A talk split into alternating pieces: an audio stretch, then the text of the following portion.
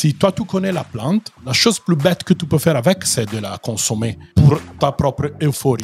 Pour déclencher un véritable changement, il faut entendre la souffrance des patients. Dans Macron disait, Français, il faut innover. Ben ça, c'est de l'innovation. Le premier dealer de France, je pense que c'est votre ministre de l'Intérieur. Tout cet côté mystère, ça pourrait être effacé d'un seul geste si la cannabis devient légale. Cette façon de voir, d'essayer de gérer la consommation, il est obsolète. Parlons Cana, le podcast des acteurs du cannabis légal vous donne rendez-vous bientôt avec un nouvel invité.